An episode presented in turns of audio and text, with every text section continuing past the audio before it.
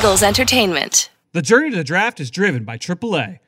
AAA Roadside is their strong side. Make AAA a part of your game day today. AAA, go ahead. With the 25th pick in the NFL Draft, the Philadelphia Eagles select. You're listening to the Journey to the Draft podcast, driven by AAA.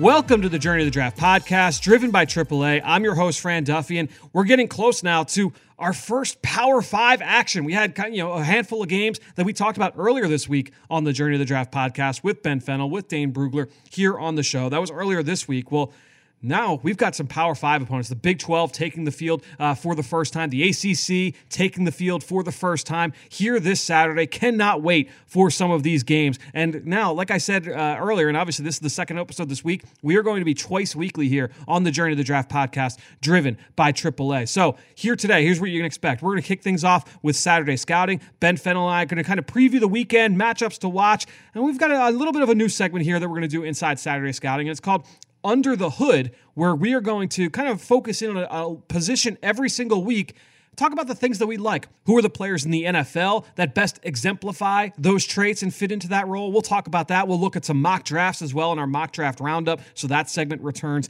as well. So we're going to do all of that in Saturday Scouting. After that, I've got a pair of guests. This week for Mr. Relevant, we've got the executive director of the Reese's Senior Bowl. That's former NFL scout Jim Nagy. Jim, uh, a longtime guest on the show, has been on a handful of times. He is back, and we're going to talk about what the Senior Bowl looks like this year, what it could look like uh, here in January, and then also some of the top prospects around the country at a handful of positions.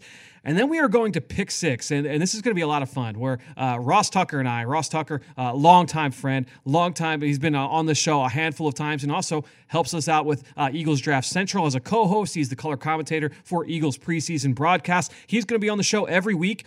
And he and I are going to just have a, a, handful of picks every week where it's not just picking games, but we're looking at, uh, you know, just different things, a little bit, little bit of a spin. Uh, some different games we'll play each and every week. I don't want to like box us into to one game or not, but it's going to be a lot of fun. So we'll do that at the end of every show late in the week. That's going to be our pick six. We're going to keep score over the course of the season. We'll see uh, who picks things the best between Ross and I uh, as the season progresses.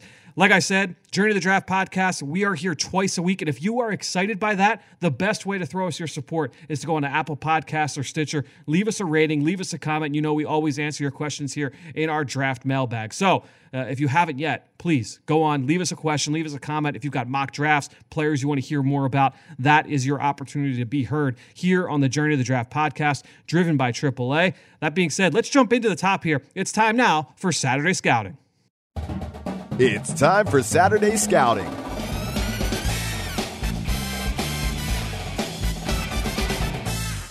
All right, so let's get into our next edition of Saturday Scouting as we welcome back in uh, Ben Fennell. Ben, uh, this is going to be a fun conversation, man. A little bit different. We basically what we did for our longtime listeners is uh, obviously last year we were once a week, and Saturday Scouting was split in half, where we would recap what we did uh, what we saw in the previous weekend, and we would preview what's going to come up in the next weekend. So we're going to take pieces of that, split them up into both episodes, and uh, here for this one, we are going to look ahead to this weekend. And I guess before that, uh, some big college football news. We Oregon, a couple of players that have opted out uh, for the 2020 season, both of the senior corners uh, and Thomas Graham and Deommodore Lenoir. We'll talk about them with Dane next week because I don't know if we talked too much about those guys in our Pac 12 preview. We did talk about Penei Sewell a lot, and obviously one of the best overall players uh, in this draft. Not super, I don't think there's a ton to talk about, uh, Ben, when talking about Penei Sewell opting out and officially declaring for 2021. But just a, a big, uh, you know, a big hat to fall, I guess. A, a huge decision with Sewell officially declaring for this draft. Yeah, really looking like a prodigy at the tackle position, checking a lot of the boxes you like for that NFL pedigree to hold down that blind spot in the NFL. He's shown a lot on tape, especially in 2019, one of the best tackle prospects we've probably ever studied. Not sure what else he really need to improve on. You know, he put a lot on tape and has all the tools, all the parts, and you just want him to stay healthy and kind of work on that transition to the next level. I thought he showed plenty uh, last year. Yeah, again, I don't think there's a lot. It's kind of like when we talked about Ja'Marr Chase earlier this week with Dane. It's there's not a ton to talk about with Penei Sewell. I mean, he's just a really, really impressive player. Uh, excited to see him at the next level. All you right. know, the one thing, Fran, I saw him once last year against Arizona. That's right. Yep. And he was actually punished the opening drive or two for being late to a meeting. So that's like one of my negatives in there. Is just you know clean up the off-field stuff, right. be a more model student on campus, be a leader in the locker room. That's on the field and off the field as well. So, you know, he, he checks a lot of the boxes on the field, but, you know, the maturity stuff off the field, just want to make sure he's uh, handling all his business. And that is obviously very, very important. Um, all right, let's get to this weekend, man. We got uh, the Big 12 taking the field. We've got the ACC taking the field. Excited to uh, really get uh, some more football uh, here on our TV sets. I'm going to be watching a ton of football on Saturday. Really, really excited for a lot of these matchups each week you and I will pick two individual matchups that we just are excited to see. We're not going to pretend that we're watching every single down of every single game, um, but just two two uh, matchups that you know have NFL draft implications or are going to be interesting that we're excited to go back and study uh, at a later date. I'll let you kick things off here. What's the one matchup uh, you are most excited to watch here this weekend? Yeah, a lot of really good matchups here, and we typically get some uh, inter-conference is that the right word? Interconference, yeah, one yeah. conference versus another conference. But now we have some of these divisional games already earlier in the season. So it's really fun to see. But I'm looking at Notre Dame against Duke. A lot of interesting talent, both sides of the ball for both of these teams. I think Duke has a number of interesting prospects, particularly on defense. Uh, corner Mark Gilbert, a couple guys on that defensive line. But I'm looking at Liam Eichenberg, left tackle, Notre Dame, didn't give up a sack last year, against the speedy Duke outside linebacker Chris Rumph more of the pass rush specialist, but ex- extremely undersized. So I just want to see him stay on the field a little bit more, maybe added about five, 10 pounds in his offseason program. Just want to see how he holds up on early downs. And Liam Eichenberg is right on the fringe of the first round for me. Wow. And I think some dominant performances with against some high level pass rushers can really work his you know name and his stock into that middle of the first round with Walker Little and Samuel Cosmi. Any one of those can have a dominant year and really mm. kind of emerge from the pack. Yeah, you were really high on Eichenberg. I remember when we did our uh, non-power five preview. Obviously, that was before it was announced that Notre Dame was going to be a, a part of the ACC this year, but uh, a big matchup for sure. And I, I, have studied Rumph. We talked about him in our ACC preview about just the unique way that he's been used. I mean, so many of his reps come standing up, kind of as a joker, uh, not just off the edge, but you know, rushing against guards, rushing against centers, used on stunts and twists and different blitz packages. Uh, an interesting player to study. I, I, agree with you. I'm interested to see what his role looks like this year, especially against a big time prospect in Eichenberg. You know, last year he weighed in about 6'3, 225. Yeah. He could get to that 235 range. You know who also came out at 6'2, 235? Our buddy Trent Cole. Hmm. Similar loose type of athlete on the edge there with a really good motor. I could see that type of projection. Yeah, no question. Uh, let's go to mine, and, it's going to be one of the the big games of the weekend. Uh, it's a divisional game. College game day is going to be there. Wake Forest, Clemson. Uh, Wake Forest, they've got a great prospect on the defensive side of the ball in Carlos Boogie Basham. Um, this is a big kid, powerful kid. Uh, has the he's got a high motor. Uh, to me, like it's a matter of like what is his overall athletic upside.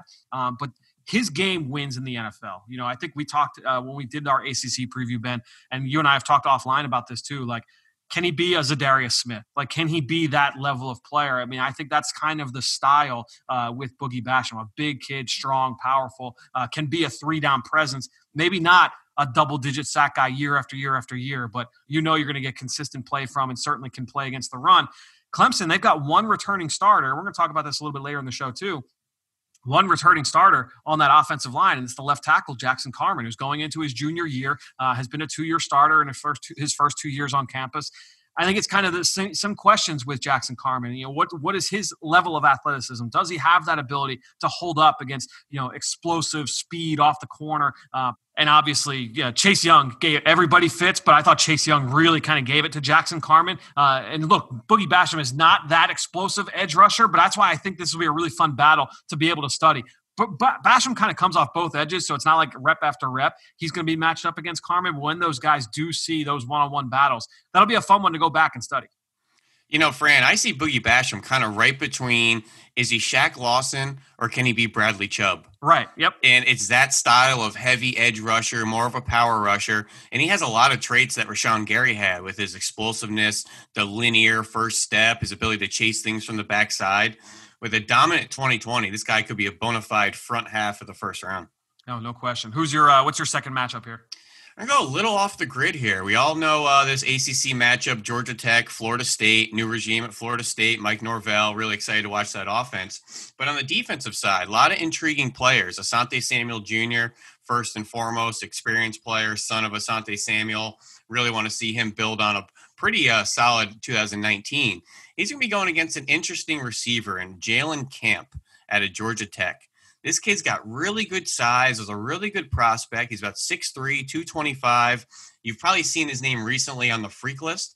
Put up 30 reps at 225, 440 40. Really impressive size, speed, strength. The only issue is he hasn't been able to get on the field at Georgia Tech. Was injured last year, had a couple injuries earlier in his career. Really only I think 10 or 20 catches in his career, but a lot of upside he could be a size speed problem. And a guy like Asante Samuel, who's 5'10, 184, maybe a little bit more of the smaller, speedier corner, could struggle with a guy like Camp. So I think that's a really interesting matchup that's kind of a, uh, a meeting of converging styles. Yeah, he's a, uh, has the ability to be a big play guy. You know, at that size, an intriguing player. You talked about the injuries uh, have certainly hampered him, but um, certainly an intriguing physical talent. I did Asante Samuel Jr. Um, back in the summer. We didn't really talk about him too much in our ACC preview, and, and he's very similar to his dad in the way he plays, right? I mean, he is uh, trying to sniff things out. He's a, a play, recogni- uh, play recognition master, uh, playing from off coverage, zone coverage, reading routes, jumping throws finishing at the catch point, sticky in man coverage. Like that's his game. Um, a little bit undersized at 5'10, 184. You know, can he play on the outside? That's going to be the question. Um, he's not. He's going to get attacked on those big boy throws, those fades over the top. Um, you know, I'd like to see him get a little bit better in the run game as well. But uh, look, this uh, he's got the ability to make plays on the ball. Only one interception in his career, though, entering 2019. So uh, this has the ability. Look, he's only a junior, you know, going into his junior year. So he's got that ability to make that next big step here. But uh, making plays on the ball will be big for Asante Samuel Jr. I, I like that uh, that matchup certainly to watch uh, in that Florida State Georgia Tech game. Last one, and I'll, I'll stick with another, uh, you know, defensive end, offensive line matchup here. Western Kentucky's D'Angelo Malone, reigning Conference USA Defensive Player of the Year, going up against Louisville a player we talked about was the uh, the offensive tackle Trevor Reed, who is the, he's going into his first year on campus there with the Cardinal. Dane brought him up uh, as the newcomer to watch uh, for the Big 12 this year. And when you're looking at Trevor Reed, he was highlighted in that freak list as well for what he can do uh, from a physical standpoint. Interesting test here against Malone. Now, here's the thing with Malone, man. I just studied him this week, really did like a very thorough study, watched like three or four games against Power Five teams in the last couple of years, and then also watched all of his sacks from a year ago what they do is they line him up off the weak side, away from the tight end, more often than not, away from the tight end, and understanding like, okay, if, if he's going to be on the man side of the protection, basically he they just gave him carte blanche. Like, don't worry about oh, you have to stay in the C gap in the run game.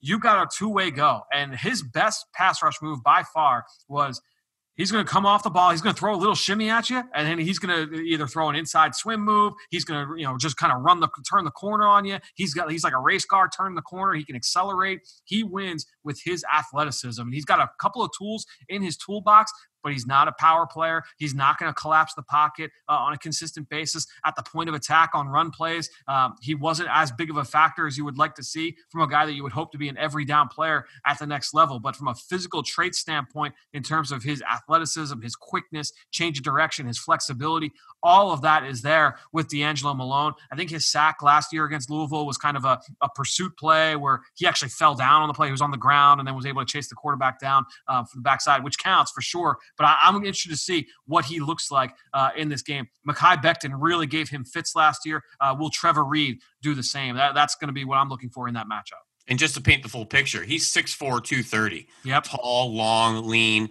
really the group of five version of Hamilcar Rashed at Oregon State. Mm. Also, a kind of chase from the backside guy, a guy that doesn't win holding this point of attack, but more of a slasher and a darter, getting around blockers and shooting gaps and anticipating action behind the line of scrimmage. And that shows up in their TFL totals. Yep. Not dominant players at the point of attack against the run, but guys that are really quick to dart and get into the backfield. Similar type of conversation with like you know Josh Allen coming out of Kentucky mm. a few years ago. Similar type of prospect, similar type of issues uh, but we'll be really interested to see him battle Trevor Reed. And Fran, it was painful to not go with Andre Cisco against the high flying vertical offense in North Carolina this weekend with Dyami Brown, Dazz Newsome, Sam Howell. You know, Cisco is going to have an opportunity to make a couple plays on the ball out there, especially down the field. Kind of a risk reward safety. We've both studied him. Fun player. He was my kind of C choice for a matchup. Well, good news for our listeners. I'm not even going to comment on that because I'm going to be talking about that a little bit later in the show. That exact matchup uh, with Ross Tucker in our Pick Six segment. So and that's how you um, tease a segment right there. That's right. I'm glad you brought that up. Um, all right. So the next part of our conversation, we're going to do our mock draft roundup. We're we're just going to pick a mock draft that's out there recently. Um, you know, look at who they have the Eagles selecting, who else is going in that range. Uh, this week we're going to pick a, a, a, mock draft from a friend of the show, and that's Ben Solak uh, with the Draft Network. He has the Eagles picking 24th overall. Here are the five picks going up before the Eagles. 19th overall, Minnesota Vikings taking Ohio State cornerback Shaun Wade. That kind of makes sense when you look at Mike Zimmer and his uh, background with the cornerback position. 20th overall, he's got the Green Bay Packers selecting Alabama wide receiver DeVonta Smith. 21st overall, the Pittsburgh Steelers selecting Texas tackle Sam Cosmi. You mentioned him earlier, Ben. Uh, 22, the Bills selecting Miami defensive end Quincy Roche. And then 23, the Colts mentioning uh, are picking Oregon State defensive end Hamilcar Rashed Jr. You just mentioned him, Ben. What was your takeaway from uh, those first five picks there, Ben? Uh, interesting group. You know, I think the Packers going after a first round receiver has been kind of wanted for a couple years now. Samuel. They don't go. They typically don't go size though, right? or they typically don't go with the undersized guys. Didn't don't they prioritize like you know a bigger, strong? You look at a lot of the guys that they've taken, especially uh, in this you know regime with Brian Gutekunst. It seems like they prioritize bigger, stronger guys at that position that just means they're looking for the compliment now, you know, yeah, and, and that they're due for that speedy guy. Maybe whether it's DeVonta Smith or Rondale Moore or somebody in there that's a playmaker for the offense. Mm. Samuel Cosmi, right in that middle, uh, back end of first round, I think is about right. Yep. Quincy Roche, round, exciting player. Excited to see him down at Miami in 2020. And then uh, Hamilcar Rashed Jr., really interesting. The Colts need to get more athletic and younger at the edge position. Right now, they have Justin Houston out there, a couple interesting young guys like Ben Banogu and uh, Al-Quadin Muhammad from Miami. But they need to get younger. They need to get more athletic. And aside from that, the Colts have a pretty nice looking defense. They could just mm. use a more athletic kind of pass rusher on the edge there. I, I, agree with you. And I think that's the the highest I've seen Quincy uh, Roche in, in a, in, a, mock draft, 23 overall, which was uh, great to see. I, I liked him on film last year uh, at Temple. So uh, I am not going to argue with that selection. So uh, we talked about the five leading up to the Eagles. Let's talk about the five afterwards. New York Jets at 25 selecting uh, Michigan defensive end Kwity Paye. 26, the Dallas Cowboys selecting Florida tight end Kyle Pitts. 27th overall. Uh, the New England Patriots t- selecting LSU nose tackle Tyler Shelvin. We talked about him earlier this week with Dane Brugler. 28th overall, the New Orleans Saints taking USC defensive tackle Jay Tufele. Uh, we've talked about him a number of times here on the podcast, Ben. And then 29th overall, the San Francisco 49ers taking offensive lineman Alabama, uh, Alabama great Alex Leatherwood, who we'll talk about a little bit later, actually in our next segment with Jim Nagy. Let me take a step back here for a second, Fran, and just yeah. talk about this area of the first round. Do you feel like the trend over the past couple of years that this area of the first round has become the safer pick selections? mm. rather than that back end first round. And I think we used to see more kind of gambles and risk and injury guys. I just see a lot more trench players, interior offensive linemen, interior defensive linemen. It just seems like this is the area for that safe player in the draft. Well, you always talk about the idea of trading up for uh, your quarterback or a running back there too, as well, because you know you've got that fifth year, um, that fifth year option that certainly comes into play uh, later on in a player's career. So um, you know we've seen a, a handful of players go in that range from those two positions. You know, certainly Baltimore taking advantage of that and trading back up for Lamar Jackson a few years ago, and that was after uh, they they had selected Hayden Hurst in the in the mid twenties, late twenties. So um, you know, I think when you look at uh, you know that area of the draft, it, it is very interesting to see what teams you know kind of strategize there. At the end of the day, I don't think they go in saying, "All right, we're just going to take safe." But I feel like that might just be how the board goes, right? Because you're going to get those blue the blue chip guys typically are not going to be there uh, at that point. And so now it's a matter of like, all right, well, what what does the board show us? And that might be one of the themes that we've seen. But it seems like just even with that group, right? Like Kyle Pitts, Jay Tufele, like they're more like athletic, pure upside guys. And I think you would say the same, maybe say the same thing about Shelvin, like what he could be just because of uh, just how physically dominant uh, he can be with his strength and his power. Um, I think with Kwity Paye and, and Leatherwood, you're, you're, you're talking about traits and maybe not quite finished products, but still kind of like high floor guys because of what they bring off the field. I don't know how you view uh, those five in, in terms of that vein. Yeah, I think the high floor kind of uh, caveat with a lot of these guys. Yeah. That, that's gonna what I mean, kind of by the safer pick, in that their floor is a much safer projection, and that they mm. all have upside. Obviously, they're all young, especially guys like Shelvin that really haven't been on the field a whole lot. Yep. Uh, but trench player, nose tackle, Tufele as well. Leatherwood's probably the more experienced of this group here, so that's a uh, really good pick for the Niners. All right, let's get into the Eagles selection at 24th overall. Tennessee offensive lineman Trey Smith. And I'm just going to read the blurb here from Ben Solak. This is from that mock draft article. Um, so let me read that real quick. The Eagles offensive line went from impressively deep to threadbare thin across the course of the offseason, losing Pro, Bowler Brandon Brooks and 2019 first rounder Andre Dillard at right guard and left tackle, respectively. The Eagles will have to start rookie Jack Driscoll if they get an injury pretty much anywhere on the line. And while they've installed depth offensive linemen with midseason success before, their offensive line has never started the season shakier. There may be a couple of problems the Eagles need to solve on their offensive line. Then uh, Brooks will try and come. Uh, Brooks will try coming back from a second Achilles tear next year. Dillard has received bad, bad reviews in his first two camps. Jason Kelce could retire retire any season. We know they value trench guys and they love tackle size on the interior. So Trey Smith makes sense for all their potential problems. He could back up Brooks, fight for the left tackle job, or take the left guard job from Isaac Seumalo, who would then kick into center if Kelce were to retire. Uh, I am kind of adding that part in there. His finishing ability and displacement power will appeal to the Eagles' double heavy approach. Ben, what are your thoughts on Trey Smith to the Eagles, and do you like that value there uh, on the back end of round one? Love the value. Love addressing the trenches, especially that back end of round one. You cannot neglect the motor oil of the offense, and that's the the big guys up front. We get so excited to add all these playmakers and quarterbacks and pass catchers, but you got to keep addressing the foundation and keep adding and you know uh, and building and uh, you know caking on that caulk on the on the the uh, the basement pillars. That's right. And I just kind of uh, you know wonder if Trey Smith is in camp this summer is he in conversation to play left tackle?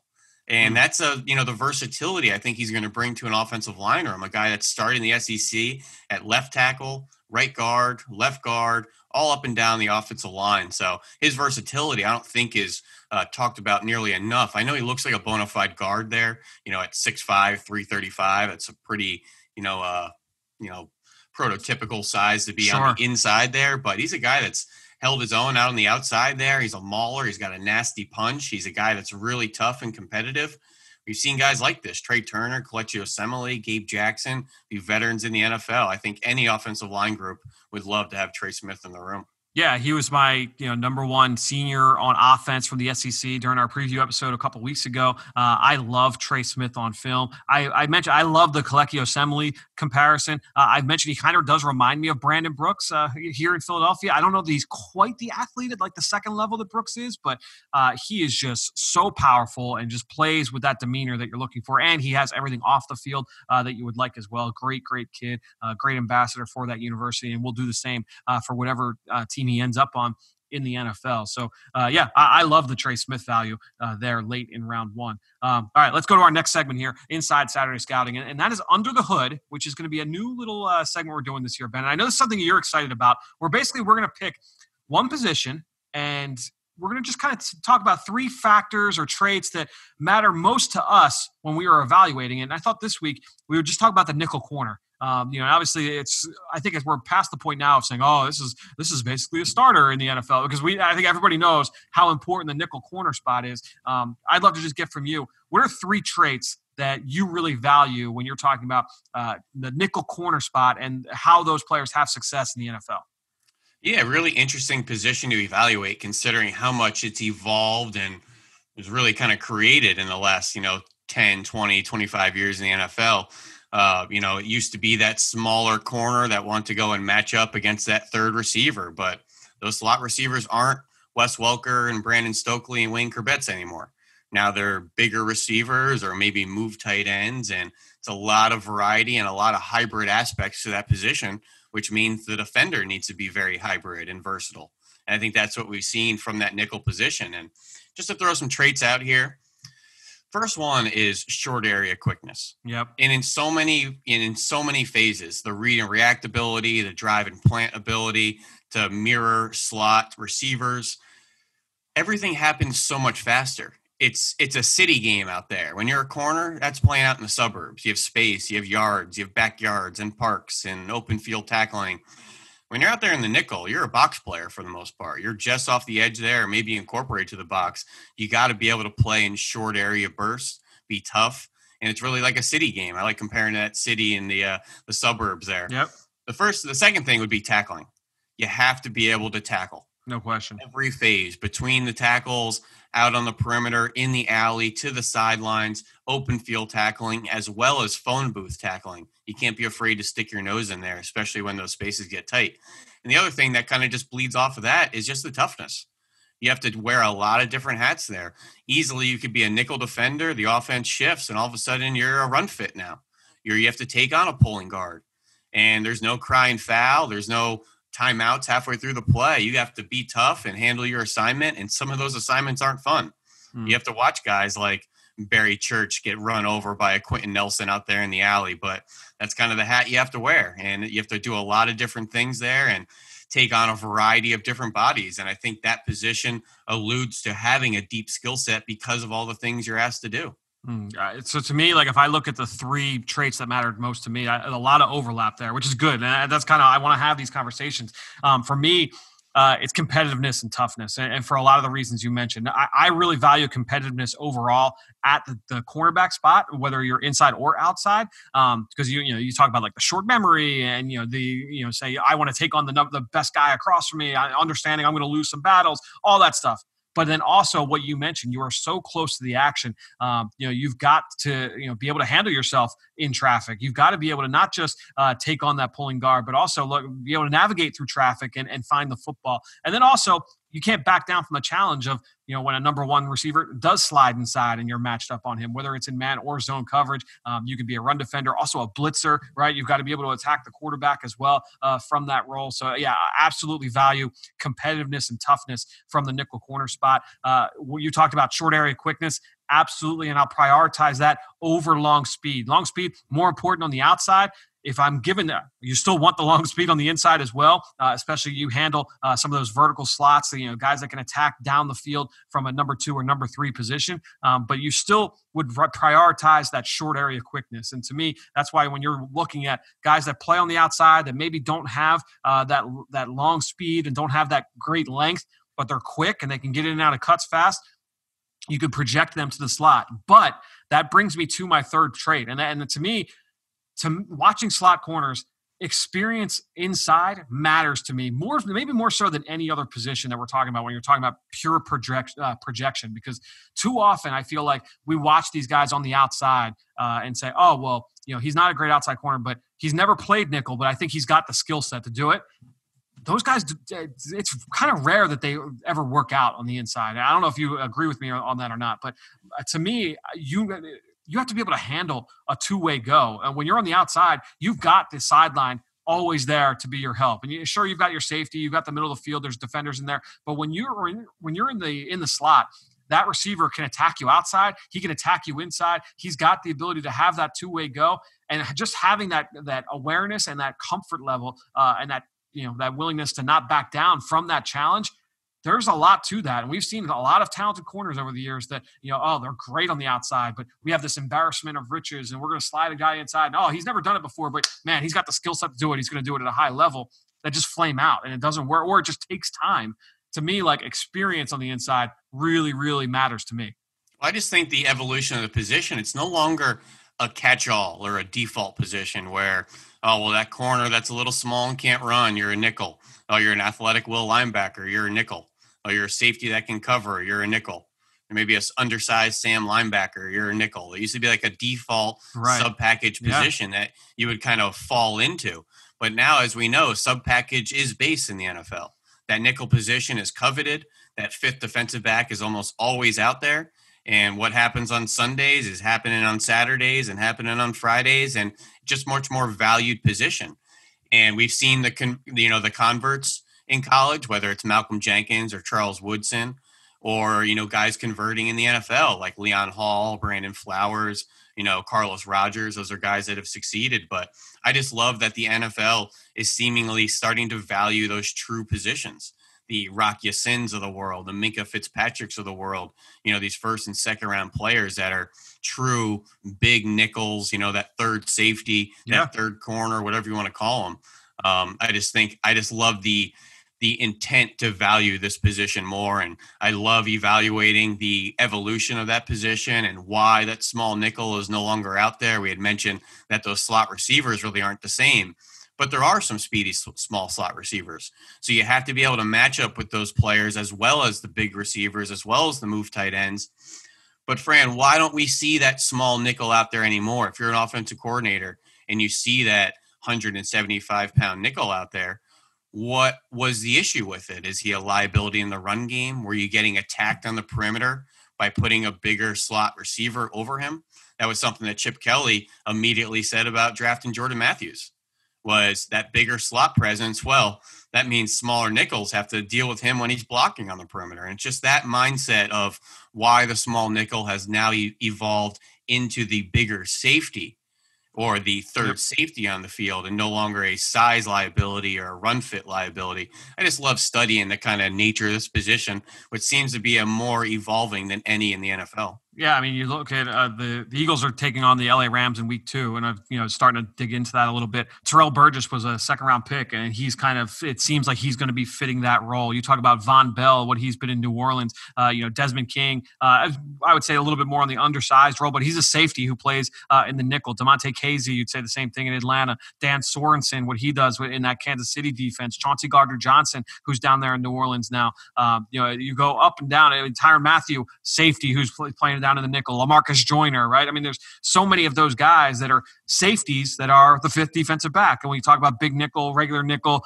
um, all these teams they get a little bit specialized and uh, it's all about just finding the right matchups and being able to you know defend against whatever the offense is going to throw your way my next question for you though in your mind when you're evaluating nickels from college to the nfl what separates like the elite from the good like what is okay? This guy is a top five nickel in the league. He's a top three nickel in the league versus yeah, he'll be a, he'll be a nice nickel. He'll be a good you know quality starting nickel, but not uh, one of the elites. Is there a trait or a separating factor in your mind that you know really kind of splits that hair for you?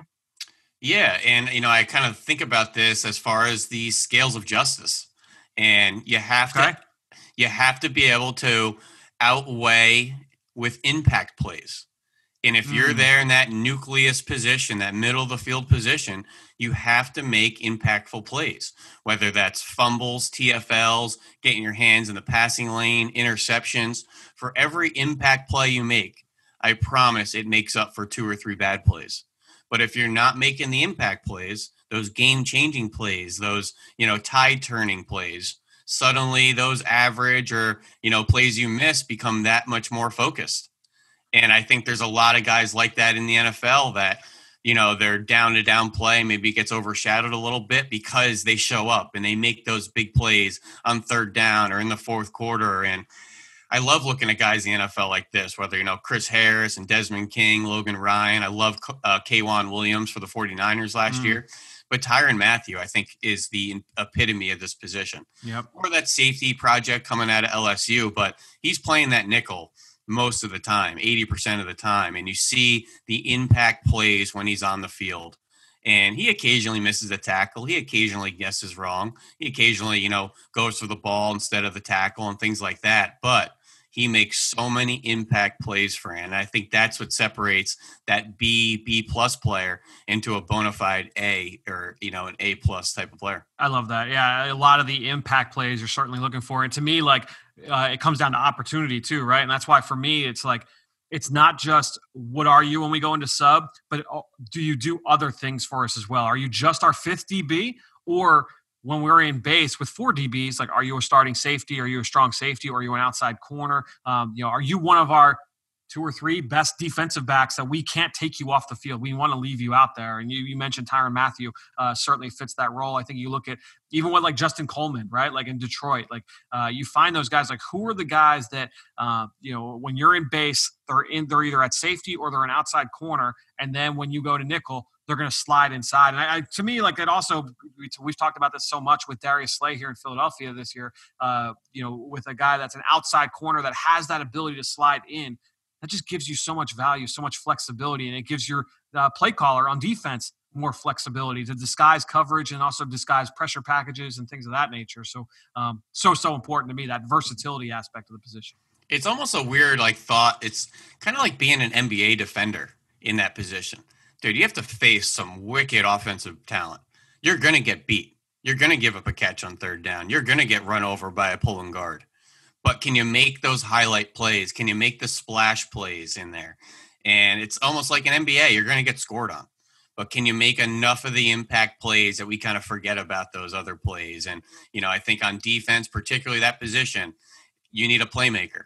And the ones that aren't making the plays, it's really easy to circle and find them and think, hey, we can upgrade this position. We need somebody to make more plays for us. And that's kind of a premier spot on the defense to make those impact plays. Hmm, no question. All right, let's get to uh, the next question I got for you here is who are the players that most fits this in the NFL? And I guess we, we've already talked about a bunch of them, but is there one guy that I would say, just give me one name that best encapsulates what you're looking for at the nickel corner?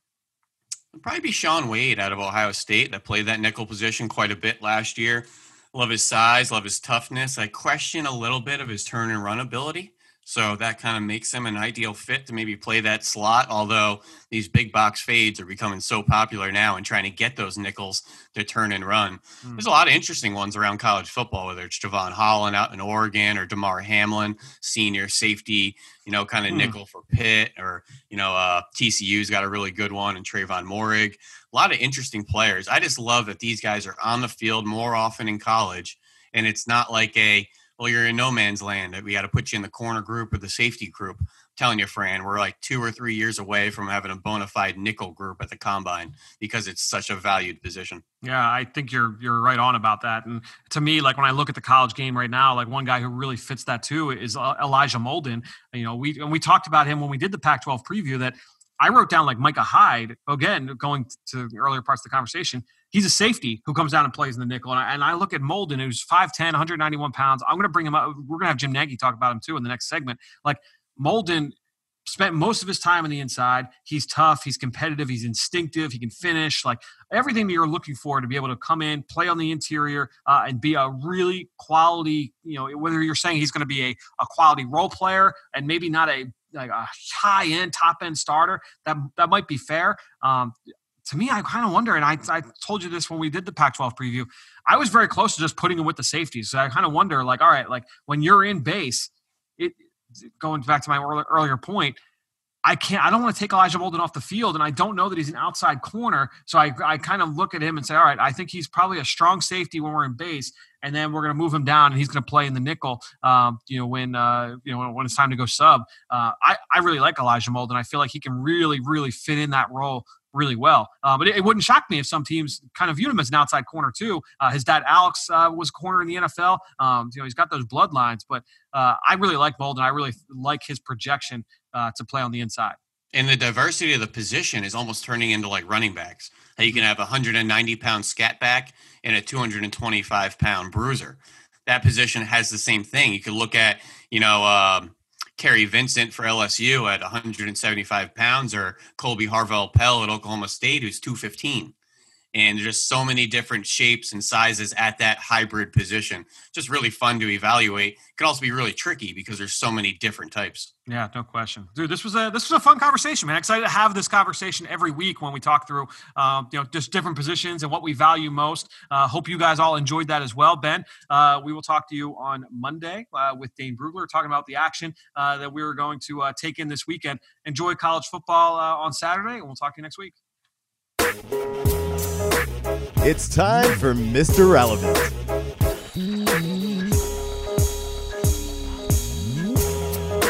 Well, excited to welcome back here to the Journey of the Draft podcast, driven by AAA, the executive director of the Reese's Senior Bowl, Jim Nagy. Jim, uh, welcome back to the show, man. Glad to have you back.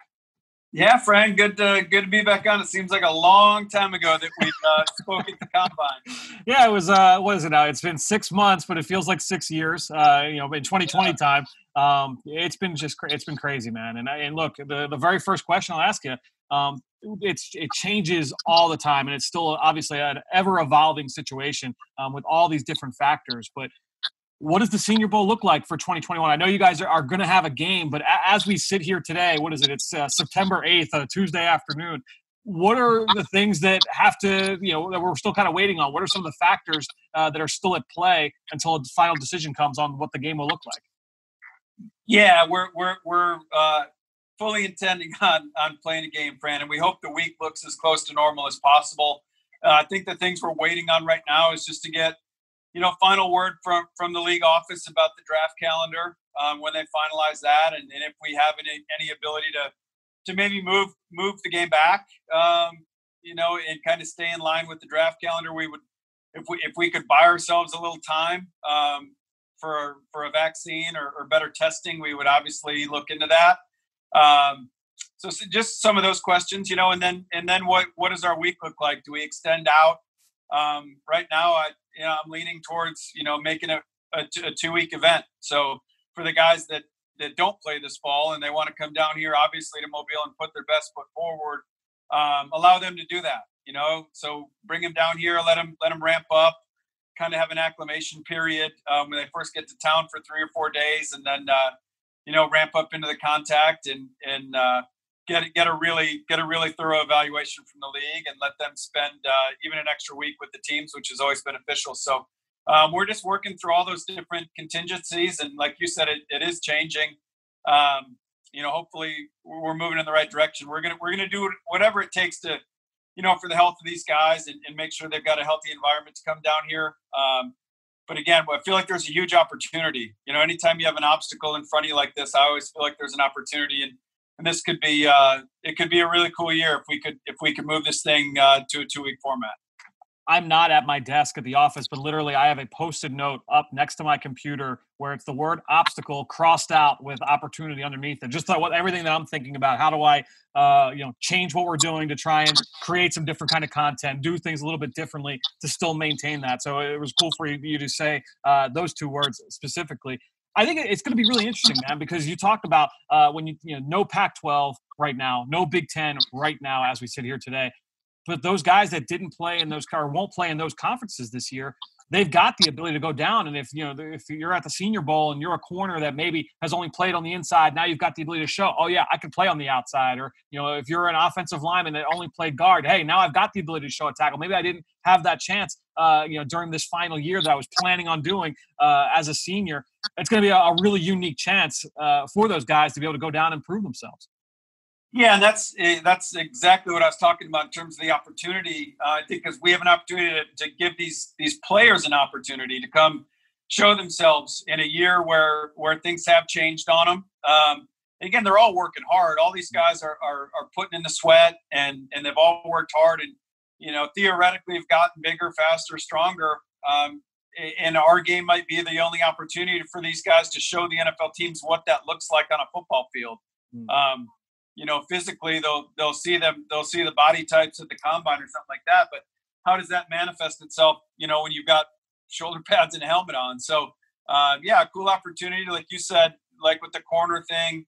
Um, a lot of different position flex things, but I just think I think all these guys have gotten better. I think they're all more confident in, in who they are. They put in a lot of good work.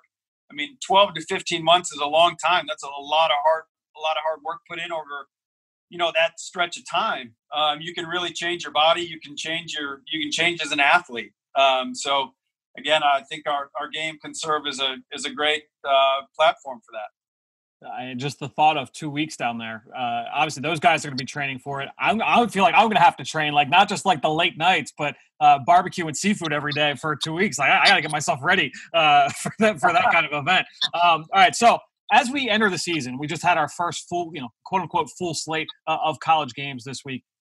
who is a name or two that you feel just aren't getting love going into the season um, that they deserve at this part of the process? Uh, you know, Fran, I can. I'm staring at the board right now, and you can basically work across at every position. There's a handful of names that stick out um, that, that you're not seeing. You're not seeing a lot of. Um, you know, you look at uh, the running back spot. B.J. Emmons from FAU is a guy that that sticks out to me. Trey Sermon at Ohio State is a guy you don't see a lot about, who I think is is really talented. Um, you know, Levi Onwuzurike at Washington, the defensive tackle. I haven't seen a lot out there on on Levi, and when you put on the tape, you know you see how disruptive he is. He's a guy that just jumps out. Uh, maybe doesn't show up in stats on paper, but man, he's he's a disruptive disruptive player. And then uh, you know, working all the way across the corner, there's a guy at, at, Illinois, Nate Hobbs, who we like a lot. You know, is a is a really impressive guy, and I haven't seen anything really on Nate Hobbs. So, um, but yeah, you could. There's three or four guys in every position group that uh, you know is excited to see, and unfortunately, some of these guys aren't playing, like Levi and, and, and Nate. So they're um, you know, again, everyone wants to talk about like the the top top guys, but as you and I know, um, in, the NFL, like what makes the meat of a, a, roster are those, you know, third, fourth, fifth round picks. Um, and so some of these guys that, that aren't being talked about will end up, you know, making making the bulk of, of a roster these next couple years. No question. I'm so glad you brought up Levi Onwuzurike, just because you know watching him like just so disruptive, so impressive getting off the ball. And he lines up up and down the line of scrimmage. They use him a lot of different ways. Um, the way he was able to attack offenses, I thought it was just really, really impressive. Really reminded me of a guy who stood out uh, down there in Mobile a few years ago, and it was Grady Jarrett. They're built a little bit differently, but uh, just his play temperament, that personality, uh, just screams off the film. Uh, Onwuzurike is a really fun player. Um, I, w- I want to get to the quarterback position, Jim, because uh, this senior quarterback class, especially uh, you know coming into this year, like I feel like there isn't that guy that people are like latching onto, which is okay because you know I've said this in the past, but like the last three number one picks, no one was really talking about in that vein coming into the year. Uh, two guys that I talked about coming into the fall that I feel like have that ability to make that next step, maybe not number one overall pick, but just take that next step in the next echelon are Sam Ehlinger from Texas, Kyle Trask from Florida. I'm interested to get your take on both those guys. Both are seniors. How do you compare and contrast those two guys together? Yeah, I'll say this, friend. We're we're you know the, the nice thing about this quarterback group this year is most of the guys uh, that we have high up on the board are are uh, you know they're playing football this fall, which is going to be great. We'll have another chance to evaluate these guys. You know what sticks out about Kyle? He's a guy. He's and I put something on Twitter earlier in the spring about this he's sitting at the same spot on the board that Joe Burrow was last year. Same exact spot. Not that again, I, I don't think there is going to be another Joe Burrow this year or for another yep. 25 years probably, but um, it's kind of a once in a once in a lifetime move that Joe made last year. But but Kyle's really interesting because you know the lack of experience coming into last year, and uh, I think it's most most people that are avid draft fans um, know that that Kyle was the guy that hadn't started a game, I believe, since his 10th grade year of high school um, you know, sat behind D'Eriq King, who's the starter at Miami this year. But so for a guy that hadn't played so much, usually things move happen really fast for him. And, and I had a chance to see Kyle play live at LSU last year, and, and that's a that's a fierce environment. Um, it was a fierce defense, and to see how he handled that um, that night in Baton Rouge was.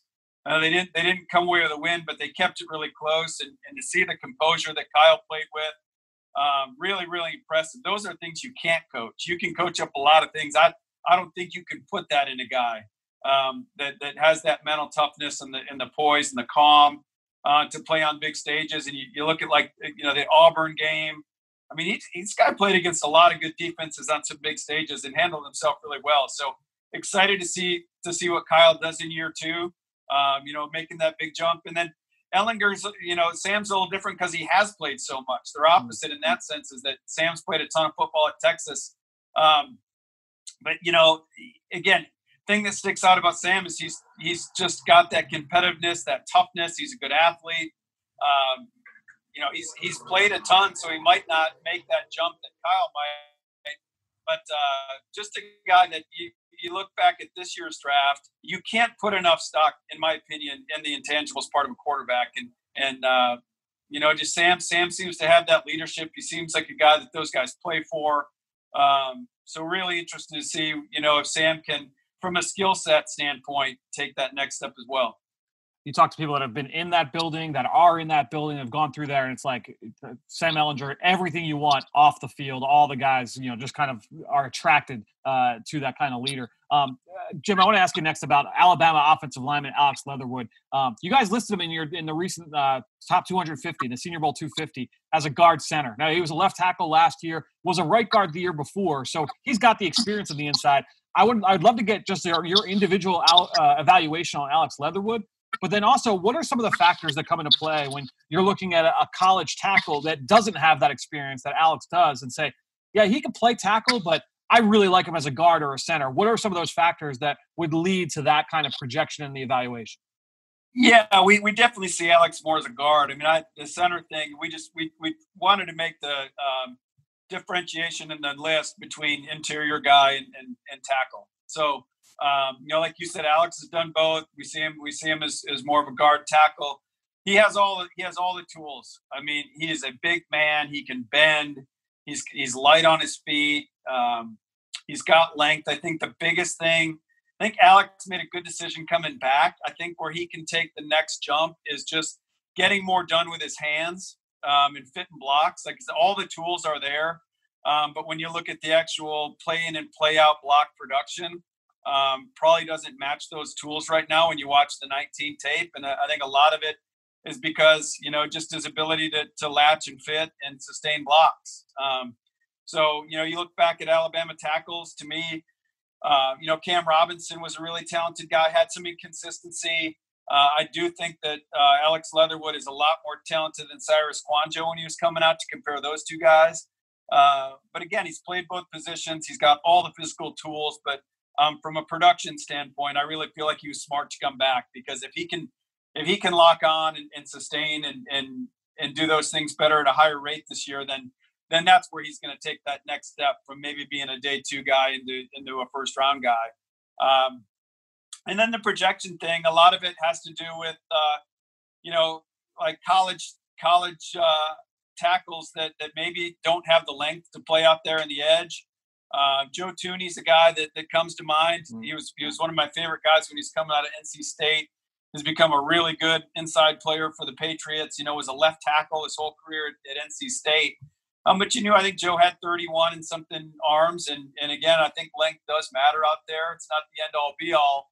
If you have really good feet and feel, I think you can make up for for maybe not having the longest arms. But but uh, you know Joe was a, I thought Joe was a guy that could play guard or center um, because he, he was, you know, his mobility was off the charts. And again, the feel, the eyes, the awareness. Um, talking about a guy that got a lot done with his hands. Like when Joe got his hands on you, it was over. Um, and that's that's where Leatherwood's got to take that next step. So I think those are the things you're, you're kind of looking for. Why you would move a guy inside uh, would would be would be the length factor.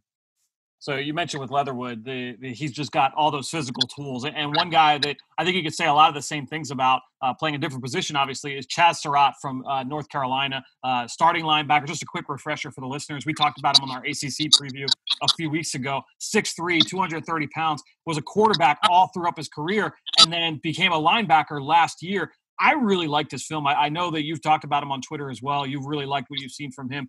I'd like to get your thoughts on Chazz, but then also how does the mindset change when you're evaluating a player in the summer going into his final year that had just made that position switch as opposed to if he had just come out and that was the only film we had was just this one year and you see some of the areas where he's just a little bit slow mentally but you're like man like all the tools are there. How does that that evaluation change knowing you've got another full season ahead of you yeah, I think uh, back to the Kyle Trask thing. I think regardless of position, the more you play, um, the game does slow down, regardless of position. That's the great thing. We're we're going to be able to see that with Chazz this year. Like you said, all the physical tools, great athlete. Um, the other thing that helps you buy into him, he's not just an athlete running around trying to out athlete people. Um, he brings a level of physicality that you wouldn't expect from a former quarterback. I mean, if you didn't know that about, if you watched the 2019 North Carolina, you know, defensive tape, and you didn't know Surratt went there as a quarterback, you wouldn't guess that um, by his play style. He runs, he hits.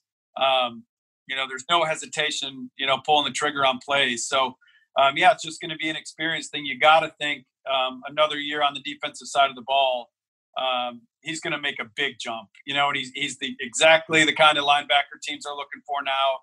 Three down athlete, um, really matches up well in space, can cover, can blitz. Uh, just a really versatile guy. So uh, again, just really, really thankful North Carolina is going to be playing football so we can we can see more of Chazz this year. Yeah, I mean his ability to go back and be able to play that year, you know, knowing that he's got a second year at linebacker. It's interesting to kind of juxtapose that with his brother Sage, who has played a wide receiver at Wake Forest all throughout his career. He declared for the draft, opted out of 2020. Chazz, I think, making the right move. Hey, like let me put another year's worth of linebacker uh, film on tape uh, for teams to uh, be able to evaluate. Last guy I want to ask you about, Jim.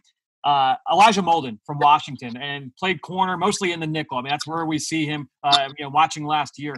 I'd love to ask you just obviously the evaluation on Elijah Molden, how you view him, but how different he would have been evaluated in the, the last two buildings you've been in with New England and Seattle. Um, you know, and then also, I guess I'll back off of that. How different is it for you now in your current role where you know you're kind of projecting for the whole league and trying to figure out, okay, here are the players I want to bring down to Mobile, and not just saying, all right, here's our scheme, here's how he fits. How does that part of the process change for you as well?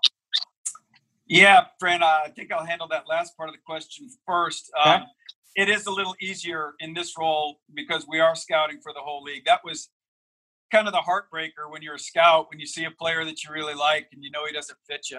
you got you, you, grade him accordingly. You, you kind of got to wave goodbye to him because you know he doesn't fit. So that's that's the easier part down here with our game where we're grading for the whole league. Um, Elijah's really a fun player to watch, and I, I've said it a million times, but that's the biggest that's the biggest compliment I can pay a player. I mean, he's one of those guys that you get through three or four games and you just want to keep watching because he does every game you put on. You know, just the energy level he plays with.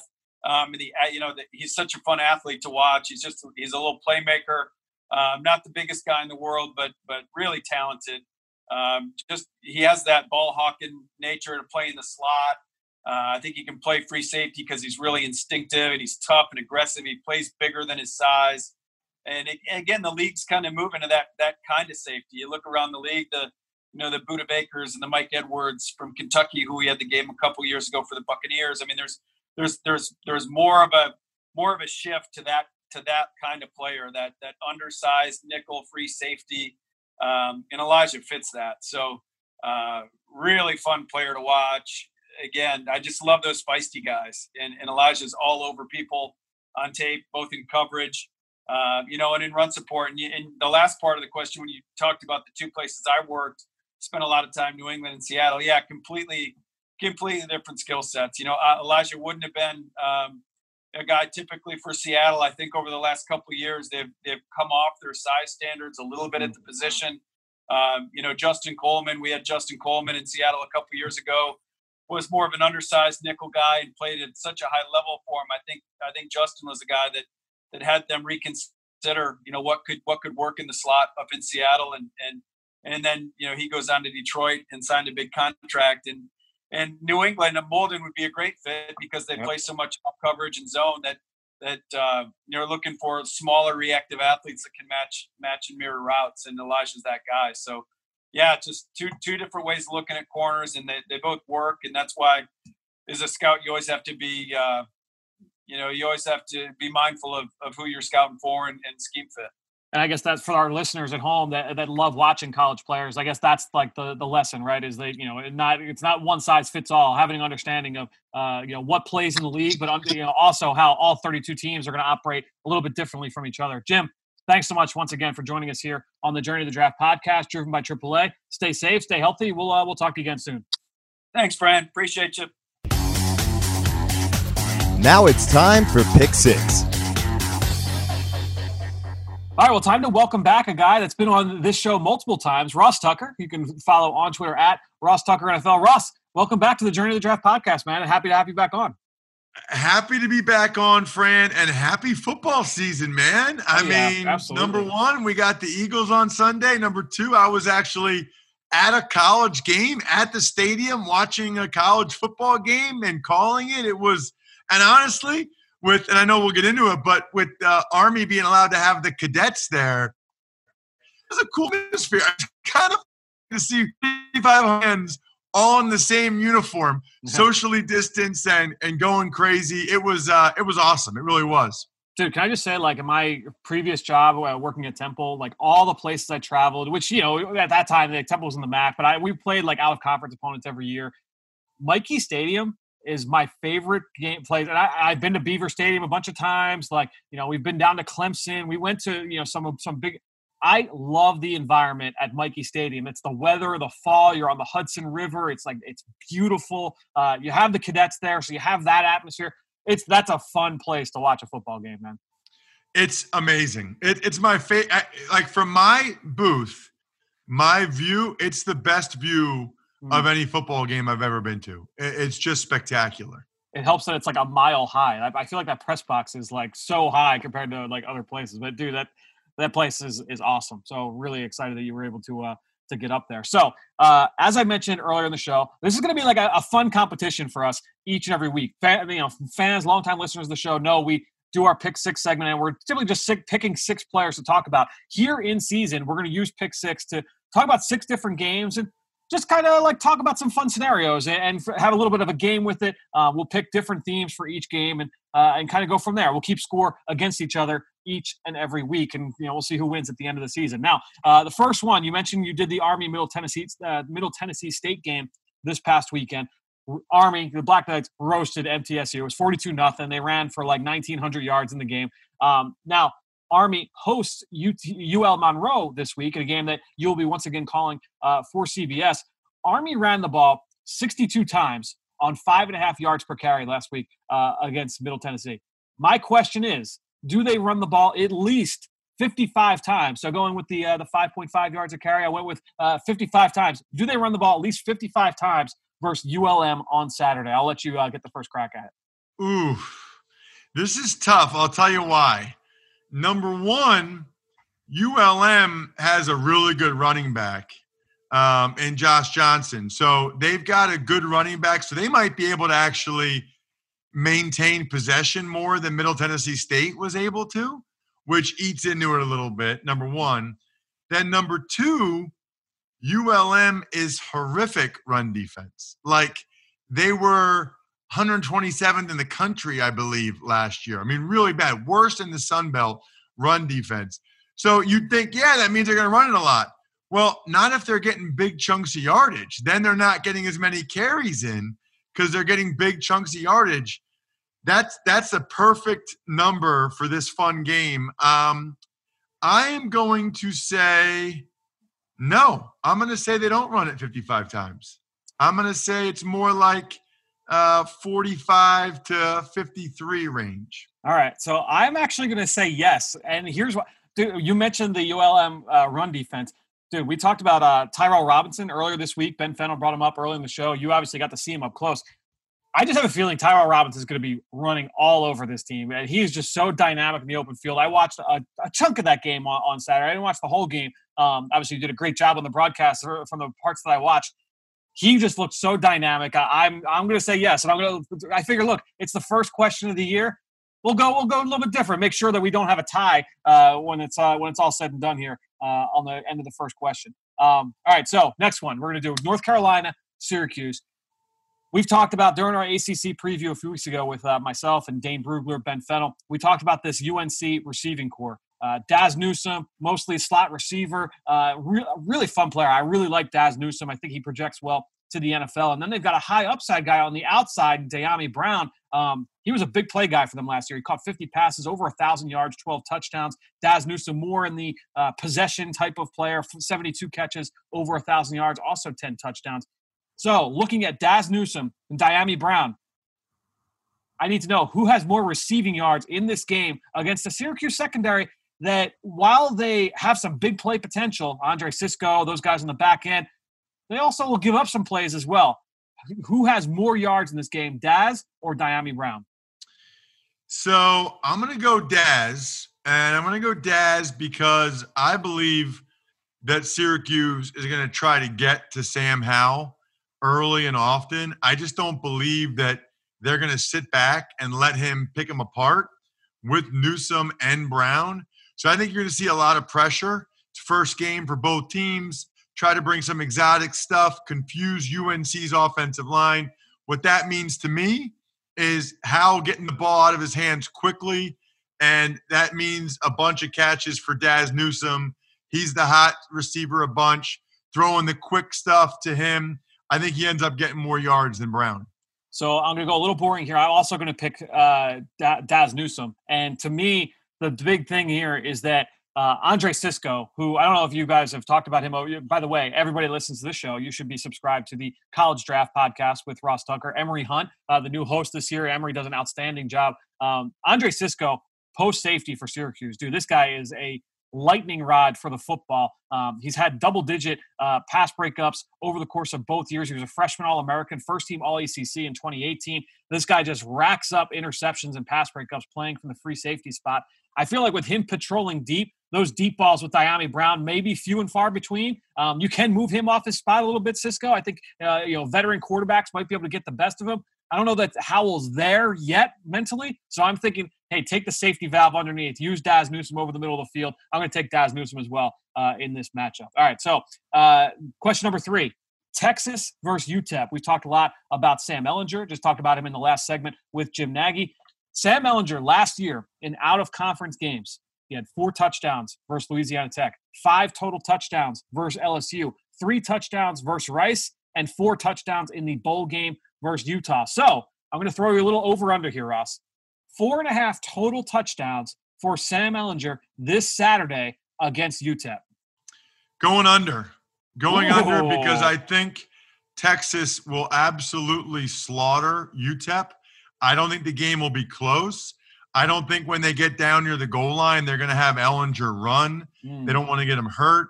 I think he'll be pulled at some point in the second half. And if you noticed, the only time he had more than four and a half touchdowns was against LSU when they needed it throughout the game. Against some of the lesser opponents, he did not. So I will take the under four and a half total touchdowns for Sam Ehlinger Saturday. That's a, a very good observation by you. And the, the, four and a half is a little bit generous on my end in that uh, I'm expecting a huge, huge game. I'm going to take the over though, man. I feel like you know, look, it's the it's their home op- or their uh, their opening game. Uh, Ehlinger has been sitting, he's been chomping at the bit. Um, you know, from everything I've heard, he's healthy, he's ready to roll for this year. Uh, I think he's one of the best playmakers in the Big 12 returning. I can't wait to see him in action. I'm going to take the over here uh, this week for Sam Ehlinger on four and a half total touchdowns. Let's go to the next one here. Uh, ACC action Duke versus Notre Dame. Both these teams return some of the best pass rush tandems in the country, certainly in the ACC conference. Uh, you know, you look at Duke and they've got uh, a couple pass rushers we talked about earlier with Ben, Notre Dame. They've got young guys that are coming up off the bench. A couple guys got drafted last year, but guys that scouts are really high on moving into this year. Total sacks in the game between both teams over under seven and a half. Ross, I'm going to let you uh, take this one. Over under seven and a half total sacks from both teams combined, not just the D line, but both teams combined. You know what? Man, on one part, Fran, I look at it and say, first game, O lines, not used to going against edge rushers like this. I mean, I guess they are since they're, you know, they're teammates, but it's still just different, that atmosphere. But seven and a half sacks is a lot. I mean, that that's a lot of sacks in one game. You're doing a good job with these numbers, Fran. It's tough. Uh, I will ultimately say under and I'll say under seven and a half because, you know, Ian Book is third year as a starter now. I just think he knows enough to not take that many sacks, to throw the ball away. He's a veteran now. So I'm go- doing this mainly on the strength of Ian Book getting rid of the ball. Yeah, I, I'm going where you initially said, where you talked about, look, it's you know, it's offensive line play, it's early, it's the first game for both teams against quality opponents. Um, you know, it's been obviously a unique offseason in terms of prep. I'm going to bet on some sloppy play, and even though, like, especially like Notre Dame, they've got some upperclassmen coming back along the offensive line. I like that matchup for Duke's D line um, against Ian Book and, and that front. I'm going to take the over here. And I don't know who's going to get all, a bunch of sacks. I'll tell you, you know, Chris Rumph uh, is a guy we talked about a little bit earlier. I feel like he's a guy that uh, could get home for a couple in this game. I'm, I'm going to take the over here, uh, over seven and a half sacks for the game. Um, all right. Florida State, Georgia Tech. This one's an easy one. straight up, who wins this game? Uh, who you know, it's a, an ACC battle. Uh, both teams a little bit disappointing last year. Uh, Florida State, it's a new coaching staff with Mike Norvell. Georgia Tech, they've got the second year with Geoff Collins. Who wins this game? I'm going Florida State. Uh, I believe that they have the talent, uh, even though obviously they have a new coaching staff. They did do some good things recruiting. You know, they've got some studs still when you look at them, Marvin Wilson and others. And I think Norvell is a much better coach than his predecessor. And I think there's some value to, you know, first time head coach doing some things differently. Not first time head coach, but first year in Florida State. I'll take the Seminoles. Also, I'm pretty confident you're going to say Georgia Tech, which is the other reason why I'm taking the Seminoles. Well, you think you know me, but you don't know me that well, Ross, because I am going to take Florida State in this one. And I will go on the same side as you. And I just feel like uh, even though it's been, I would say, a little bit of a rocky offseason for uh, for Norvell. You know, they've had some, you know, things that they've had to work out with like you know reports in the media and all and all kinds of stuff uh, over the course of the last few months. I just feel like that scheme with those playmakers in space against Georgia Tech, um, even though it's year two for Geoff Collins, uh, I still like the Seminoles uh, here in this matchup. Um, a few players for Florida State, just keep an eye on. Uh, certainly Marvin Wilson. Uh, Josh Kaindoh is a guy that I know Dane Brugler, our friend, is, is really, really high on. He's talked about him here on the show. No Hamsah Nasirildeen this week, unfortunately, uh, but Marvin Wilson, certainly uh, a name to watch wrecking the inside of that Ramblin' Wreck offensive line. Marvin Wilson is a guy that I will certainly have my eye on in this matchup. Last one here, Ross. Sixth game. Clemson, Wake Forest. College game day is going to be down there at Wake, first time ever. Uh, obviously, Clemson coming in as the number one team. Travis Etienne, star running back, senior, coming into his final season. Over under 100 and a, 130 and a half yards. He did that three times last year. Came up nine yards short when these two teams faced off late in November, which was a blowout win for Clemson. How do you feel this will go? Over under 130 and a half yards for one Travis Etienne. Wow, it's interesting because Wake Forest lost Jamie Newman, who transferred and then opted to go pro. Sage Surratt, their outstanding wide receiver, has opted out of this season, but they still have Boogie Basham on the D line. Yep. I, I, I guess I think Clemson, because of what I said about Surratt and Jamie Newman, is probably a significantly amount, uh, significant betterly better than Wake Forest this year. And so I think sort of the same philosophy I had with Ehlinger. I'm going to say Etienne doesn't get there because he doesn't have to. I'm going to say he doesn't get there, and I think one of the the things that you know is interesting is Clemson.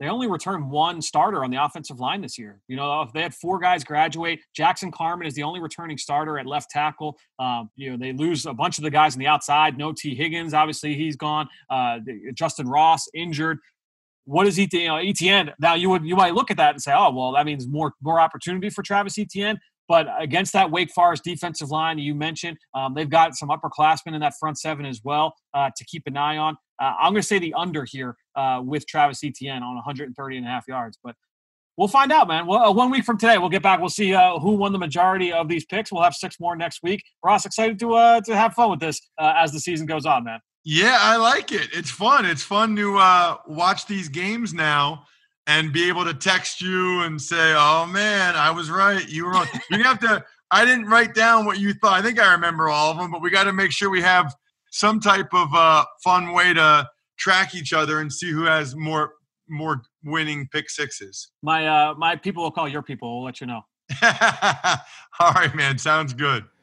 Three segments. Hope you guys really enjoyed uh, everything we did on this second episode of the week here on the Journey to the Draft podcast, driven by AAA. Great stuff from Ben Fennell, Jim Nagy, Ross Tucker. Uh, two of those three guys will be back here next week. Uh, ben and Ross, obviously, uh, you can expect on a weekly basis here on the show. Just a quick reminder again, we are here twice a week on the Journey to the Draft podcast. We are also going to be twice a week over on the Eagle Eye in the Sky podcast, uh, which you can find every Tuesday and Thursday on PhiladelphiaEagles.com, wherever you get your podcasts as well. Uh, ben Is going to be joining me every single week over on that platform. So make sure you subscribe wherever you can find your podcast. Uh, Dave Spadaro with the Eagles Insider podcast Monday, or I should say post game, so after games on Sunday night, and then Wednesday and Friday episodes over on the Eagles Insider podcast. Make sure you go subscribe, and then also the Eagles Update podcast. So just short little news updates every day Monday through Saturday. So make sure you go f- subscribe to that podcast as well. Uh, we've got a ton of information coming to you. Hope you guys are as excited for the start of the NFL season as I am. By the time you're listening to this, Game one, the Thursday night football, uh, Kansas City Chiefs against the Houston Texans, is either being played right now or has finished. So hopefully uh, you guys enjoyed the NFL opener. So, so excited for football to be here. We've got some great college action this Saturday. We'll be back next Monday. Myself, Ben Fennell, Dane Brugler. We are going to be breaking it down right here on the Journey of the Draft podcast, driven by AAA.